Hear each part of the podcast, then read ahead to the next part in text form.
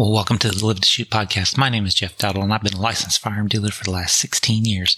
In the podcast, we talk about all things related to the Second Amendment, as well as anything else going on in the news or any other story that I might find interesting or something on my personal life. So welcome, welcome, welcome. It is the 9th of December right now while I'm broadcast, while I'm recording this and just all in the Christmas spirit. Love this time of year. And so just love the opportunity to get with family and spend time. I love watching campy Christmas movies. I love it all. Love the lights. Love everything. But just recently, about a week ago, we had a big decision that came down out of the Northern District of Virginia regarding the legality of 18, 19, and 20 year olds purchasing handguns. This was challenged and the court, court has ruled on it. So the facts are the, the plaintiffs are uh, Stephen Robert Brown, Benjamin Weekly, the 2A Foundation, and the West Virginia Citizens Defense League against Merrick Garland, Dettelbach, ATF, U.S. United States government. And what happened very simply, they went in, they tried to buy a gun under 21, buy a handgun, and they were denied and they had sued. And this is all possible now because of the, the Bruen decision that came down. So back up just a little bit from a federal perspective, it is, um, unlawful not, not to transfer a handgun from an FFL dealer to a, an individual under the age of 21. They can go in, they can buy a, a long gun, but they cannot buy a handgun. And that has been the law of the land for a while. Now, in certain states, you know, that's all that, that was the only prohibition. In Texas, 18 year old can receive the handgun as a gift. They can purchase in private transfer. They can get the license carry. They can open carry it. All those things. They just can't go in and buy a new one. And that has now changed, at least for now. In this case, the judge has ruled that this violates their Second Amendment rights. And uh, the government, you know, tried to argue a couple things. One, they had to try, they tried to argue that they are just not capable. They're too young and they, you know, they're not adults and they shouldn't be allowed to purchase that, which has always been ridiculous because we send our young men that are 18 over to fight wars. We give them guns, we give them handguns for, for that purpose, but they're not, when they come here, they are not old enough and mature enough to purchase one as a, as a civilian. So that has always rubbed me wrong. And the judge had a good comment here, and he said, Since time immemorial, teenagers have been, well, teenagers. The general societal problem of teenage impetuousness and rashness far precede the founding.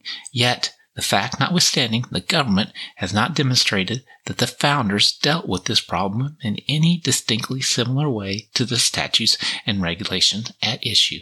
So he's saying kids have been kids teenagers, 18 year olds have been 18 year olds. They, they, their frontal lobe may not be completely developed, but that has been a problem since the beginning of time. And at that time of the founding of them writing the Second Amendment, our founding fathers did not see that as an issue and did not address it. And so doesn't apply.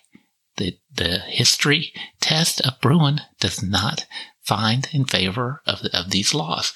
Now, they did say that, hey, there's there's no damage um, because there's so many other ways that they can get a handgun essentially. And but again the judge still following the Bruen decision said that you know, this is unconstitutional. So here in his conclusion, he says, for the reasons discussed, the court denies the defendant's motions to submit and grants plaintiffs motions for summary judgment.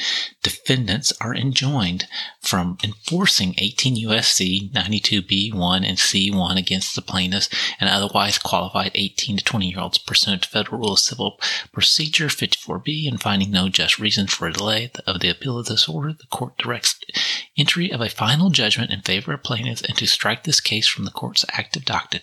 It is so ordered pursuant to Rule 54B. The court directs the clerk to enter a separate order and judgment and further directs the clerk to transmit copies, blah, blah, blah. So they tried to get dismissed. The judge denied that. And now he's enjoined them from, in, in, from basically enforcing the law to prevent them from doing it. So as of today, 18 to 20 year olds can buy a handgun technically, um, but they can't because the government still, if you go in, unless they have a license to carry, if they go in to run a background check, the government system is going to prevent them from doing it. And I don't know exactly what the fix to that's going to be or how quick the government's going to be to fix it. And that may become its own lawsuit as, as well. But that is how it stands today. And I am sure they're going to appeal. When they appeal, the, the one question will be at hand. Do we keep the injunction in place where that while the appeal is in process, 18 to 20 year olds are able to purchase firearms till the final decision is made, or do we stop it and say, let's let this thing work out? There's, you know, been various different cases where this is things like this have been dealt with. And my feeling would be that they would say, Hey, now let's, let's put this on hold until we work through all the issues because if they allow 18 to 20 year olds purchase handguns and then it's determined that it's unlawful, then you got to see what do we do about the ones that got purchased? And but if you know all that kind of stuff. But it's good news on that front. And that, again it is, shows what the power of the Bruen decision is and how much our opportunity is to get rid of some of these just horrible uh, second amendment destroying laws potentially let's get rid of the ATF. That's my bet. And let's go back to whether the, the government isn't in all of our business.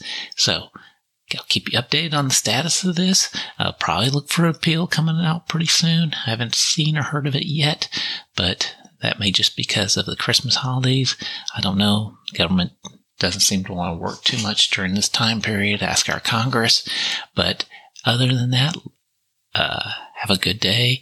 I will try and get another one out before Christmas, but um, as always, Merry Christmas, and I will talk to you later.